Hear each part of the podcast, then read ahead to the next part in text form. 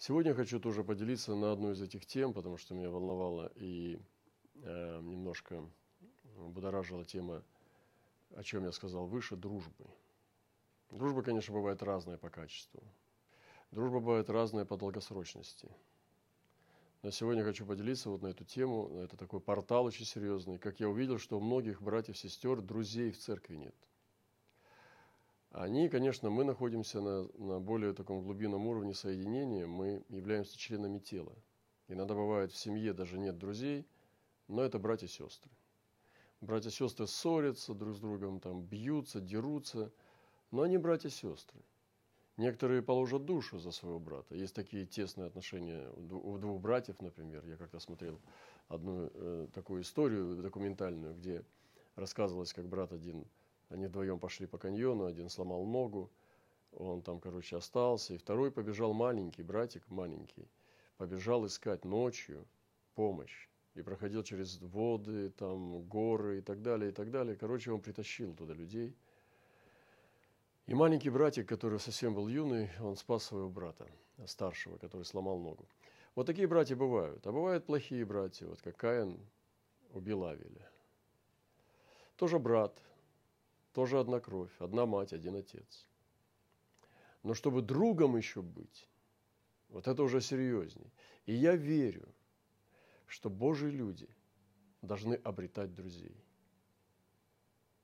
К сожалению, вот к сожалению моему, это моей грусти тоже, я вижу, что у многих людей нету друзей вообще, даже в церкви. Вот они были в мире определенным образом, жили, потом пришли в церковь, и так же точно живут, только с верой. И также не открыты, также закрыты, также захлопнуты от людей. И нету друзей. Вот так вот всю жизнь. Я как-то, мне довелось так вот жить, я все время с друзьями. С самого детства, так, как команда, то мушкетеры там все, я, я помню, я был Арамисом, там другие, у нас там был другой Д'Артаньян там. Вот. То, то какие-то э, там крестоносцы, то фашисты или же русские – красные, постоянно с пацанами.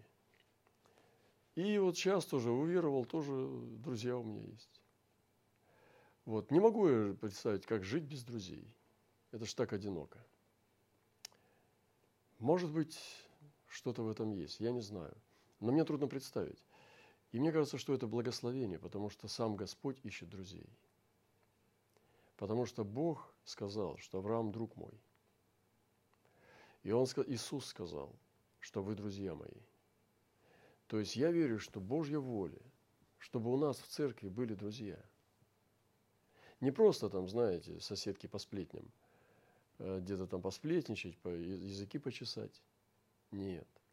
А именно то, что является дружбой. И я одно тоже понял со временем, что дружбу надо строить.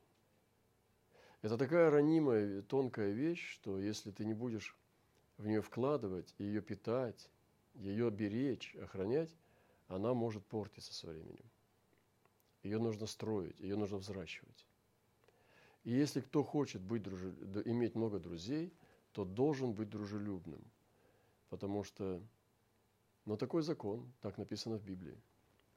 Слово Божье должно вселиться в нашу внутренность и жить внутри – и когда вы даже делитесь словом, или же ну, живете словом, ищите путь, когда оно будет внутри вас. Я проповедник, хотел сказать, много лет, но это вообще ничто, то, что я сколько проповедник, это глупость, глупо звучит. Но я проповедую не первый год, так скажем. И в разных бывал переделках по, по поводу удачных, неудачных проповедей. Иногда ко мне подходили и говорили, брат, шикарная проповедь. Я думаю, что за слово такое? Это шикарные бывают, ну, цветы там, я не знаю, такая шуба. Но чтобы слово было шикарное, такое первый раз слышал. Вот. Или же подходили и говорили, но сегодня было очень плохо. И мы чуть не умерли, значит, спасибо тебе за смерть. Даже вот такие бывают люди. Вот, э, как бы, могут и так тебя ободать после служения, практически убить. Но сегодня я понимаю, что имеет власть то, что личное очень то, что для тебя является глубоко личным. глубоко твоими. Когда Слово начинает жить в тебе, вот этим Словом ты делишься, оно приходит с властью. В нем есть правда, в нем есть власть. Ты проповедуешь не из головы правильные вещи, а ты проповедуешь правду, которая в твоей жизни есть. Ну, или кусочек этой правды. Вот. И вы знаете, это приходит с властью, когда она становится личным. И вот что, кто был Иисус? Это же Он сам был Словом воплощенным. Почему то, что он, чем он делился, он бы мог все рассказать, там, про космос, там, про какой-нибудь Юпитер, Марс, это же все понятно. Но он это даже не трогал, потому что, э, я думаю, можно найти про эти вещи в его словах. Но он говорил бы о самом главном. И это все было личное очень. Я не имею в виду личное, чтобы это была бытовка, бытовое. Но я имею в виду, что это было пропущено через дух. Сегодня хочу поделиться с вами и а, немножко взять пример Давида. Вот Давид был такой человек, я скажу вам, что он такой простой был, но непростой. В плане вот именно непростодушный. Простодушные обольщаются, потому что они прельщаются. А простота Христова – это не значит отсутствие мудрости или утонченной интеллектуальности – Давид был очень прозорливый и, интуи, и, и, с развитой интуицией, и человек пророческий. И был благородный. Внутри него была большая, сильная дисциплина содержать сердце большим и широким. А чтобы эти ворота не сузились со временем, потому что все зарастает э, сорняками, Давид бодрствовал и ухаживал за своим сердцем. Когда царь жил в доме своем, Господь успокоил его от всех окрестных врагов. Тогда сказал царь пророку Нафану, вот я живу в доме кедром, а ковчег Божий находится под шатром. И сказал Нафан царю, все, что у тебя на сердце, делай. Вот Давид, понимаете, вот он жил в доме своем, ну царь. Уже о нем даже Давид не написано. Написано, когда царь жил в доме своем. Вот такое, представляете, слово уже пишет, когда царь жил в доме своем. То есть даже Давид не ставится. То есть Божье Слово его считает уже царем настоящим. Даже не подставляется имя, которое мама ему дала. Когда царь жил в доме своем. То есть настоящий царь, все есть у него. Все покорено. Он спокой, в покое находится. Делает то, что хочет. И Господь успокоил его от всех окрестных врагов. Тогда сказал царь, вот я живу в доме кедровом, а ковчег Божий под шатром. Вы понимаете, ну зачем тебе? У тебя же Господь тебя не, не теребит. Он же не говорит тебе, Давид, давай, разби, давай равновесие установим, что такое? Что, нормально тебе там спится? Подумай о Господе, как это так вот? Ничего Господь ему не говорил. Давид говорил со своей совестью постоянно, сам встречался с ней. И говорит сам себе, что нехорошо, Давид. Ты находишься в доме, а ковчег под шатром. Бог ему не говорил ничего. Братья и сестры, вот, вот мы говорим сегодня о дружбе. Давайте мы заглянем немножко не на друзей, а в себя. Друг твой начинается с тебя. И твоего друга ты должен построить внутри себя. Если там в твоем сердце друга нет, вряд ли он будет снаружи потом – Потому что кто хочет иметь друзей, надо сначала научиться самому быть другом. То есть дружелюбным, любить дружбу. Вот некоторые люди любят на дистанции. Они такие ласковые, такие милые, все хорошо, отлично, пока ты не приблизишься ближе. Как только приблизился, он исчезает, пропадает и ничего не пишет, ничего, и все.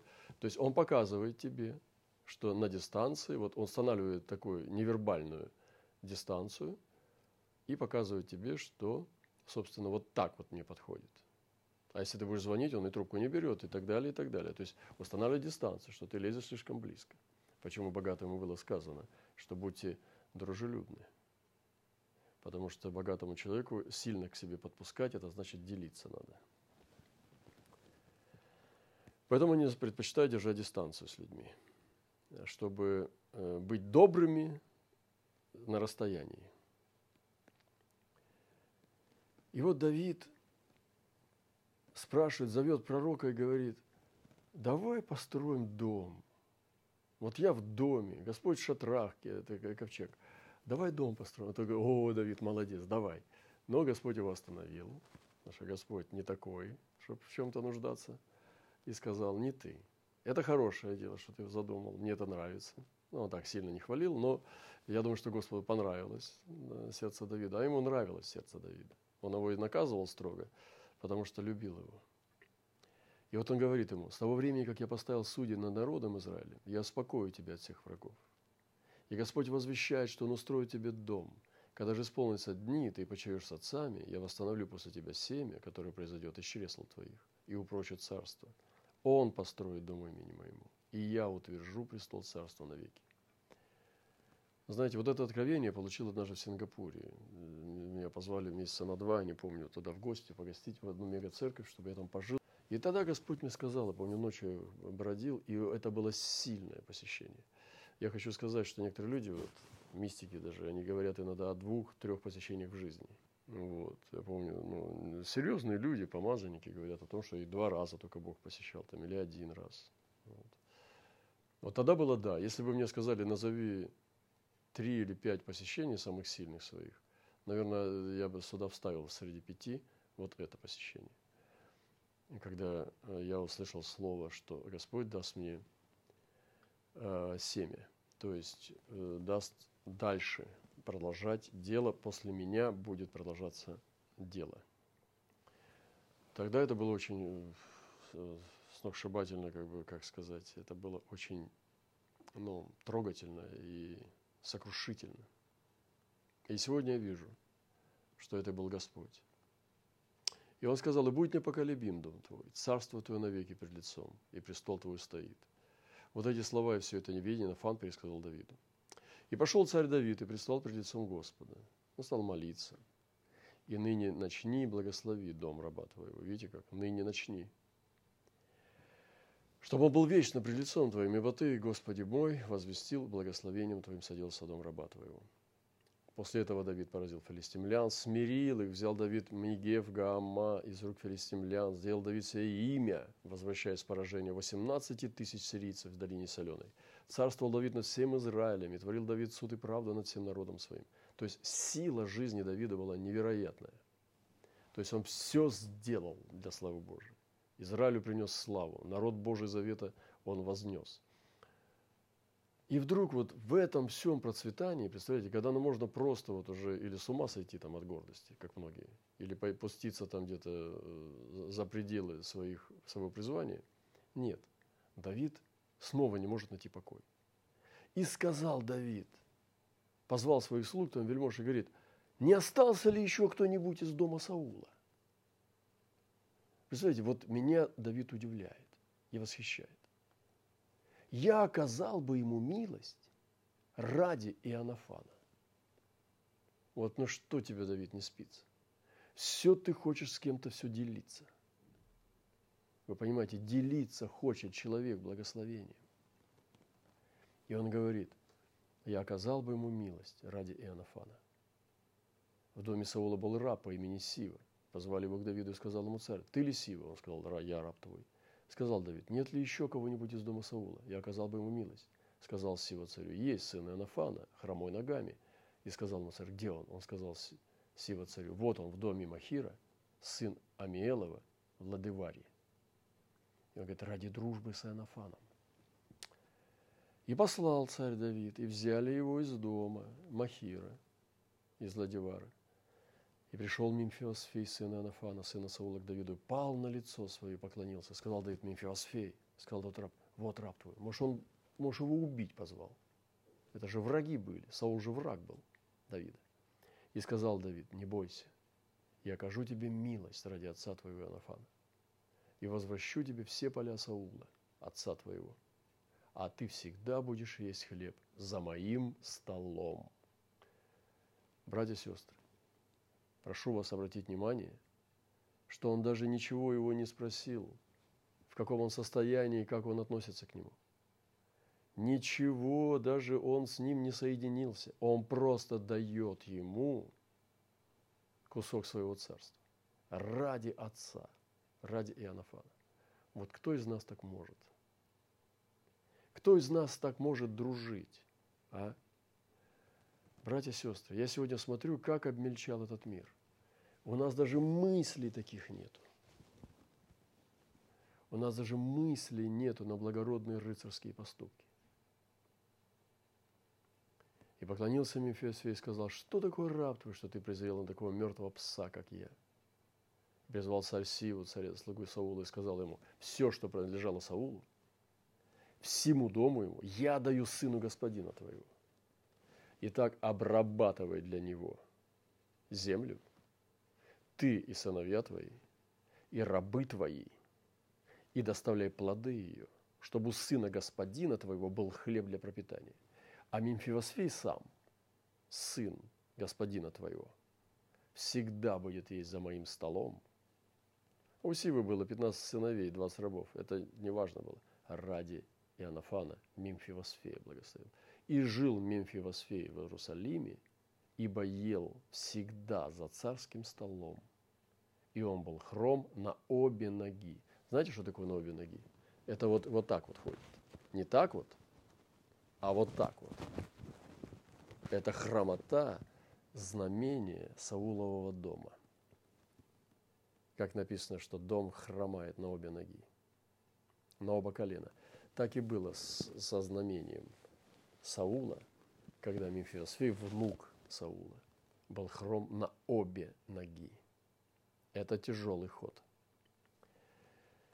И взял Давид на себя его дела, видите, позанимался издержками его, вник во все дела, что там на полях, что с домом, что с недвижимостью, понимаете?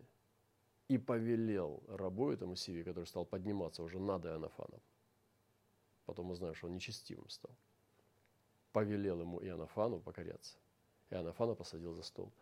И жил Мефиосфей в Иерусалиме, ел всегда за царским столом – и такого неудобного внучка своего врага, но у него был друг, сын, Янафан, посадил за свой стол. Многие бы просто чуть-чуть отдалили бы, избавились от близости, но не Давид. Давид все ставил на свои места. Спустя несколько времени умер царь Аманицкий. Смотрите, аманитяне, это вообще до десятого колена не, не могут войти – и воцарился вместо него сын его Анон. И сказал Давид, окажу я милость Анону, сыну Наасову. Вот представляете, вот сидит царь, и у него не то, что забрать новые земли. Ему не надо новые геополитические решения. Он не хочет завоевать, он дает, он думает, кому бы еще дать, кого бы еще благословить. Вы слышите, кого я еще не благословил, вы понимаете, об этом он думает – это невероятно. И он говорит, окажу-ка я милость Анону, сыну Насову, за благодеяние, которое оказал мне отец его. И послал Давид слуг своих утешить Анона, аманитянина, об отце его. И пришли слуги Давида в землю Аманитскую. Вы знаете, что там нечестивый сын был, обрезал бороды, потом пострадал за это. Но Давид-то, Давиду какое дело? Он дружелюбный, он хочет иметь много друзей. Вот это и есть красота. Так вот, дорогие братья и сестры, у дружбы есть принципы. Конечно, вы можете не хотеть друзей, потому что вы нравитесь себе. У вас есть один друг, это я. Ну, в смысле, не я, а вы. Самый лучший друг твой. Вот, но это беда, это беда. Дружба это небесная природа отношений. Иисус сказал, вы друзья мои. То есть Бог хочет, чтобы мы возвели веру в дружбу. Чтобы мы не были только верующими, но чтобы мы стали друзьями Бога. Авраам был другом Бога. Дружбы может умножаться. Кто хочет иметь много друзей, значит, она можно, можно умножать друзей в нашей дружбе. Но для этого нужно потрудиться. Дружба может охладевать. И вы знаете, наверное, не по себе сами, как иногда некогда хорошая дружба охладевает, если вы перестаете ее питать, кормить, о ней заботиться. Поэтому вспомните об этом и начните трудиться. если там уже оледенело, если там уже у вас свои там какие-то мысли, вы на себя смотрите, ребята. Не надо от кого-то. У человека может быть, даже того, кого ты другом считал там или считаешь, у него может быть своя собственная система мышления. То, как вы думаете, он думает по-другому. Поэтому не подставляйте себя, свое мышление под него. Вы сами поступаете, как вы должны поступать. Дружбу можно предать и осквернить предательством. Например, ну, предать, смеяться, злословить. Дружбу можно питать и кормить. Иногда она умирает от голода. Дружбу можно потерять. Я не говорю сейчас, чтобы мы вернули всех прямо потерянных людей, которые были вовлечены в нашу жизнь. Не все из них были друзьями. И знак того, что они не были друзьями, потому что их с вами нету сегодня. Наверное, может быть, это и не была дружба, а просто ну, необходимое обстоятельство, то, что этот человек был рядом с вами и так далее. У дружбы есть тоже свои признаки, когда душу положит за ближнего своего. Дружба подвергается испытаниям. Есть кризисы. Кризисы, конечно, это непросто. Допустим, ну ваш друг слег. Да? Лежащий теперь. Что мы будем делать? Останемся мы прежними? Или мы изменим наши отношения? Вот лежачий теперь друг. Или же время тоже подвергает испытаниям дружбу. Проходит время, мы не видимся и нормально живем себе или нужда. Вот пришел друг, разорился, квартиру забрали, кто-то там загрузил, забрал квартиру, пришел с сумкой, стоит у твоих дверей. Говорит, извини, дорогой, мне некуда идти больше. Ты начинаешь запускать его, там жена, дети, может быть, комната, лишней нету.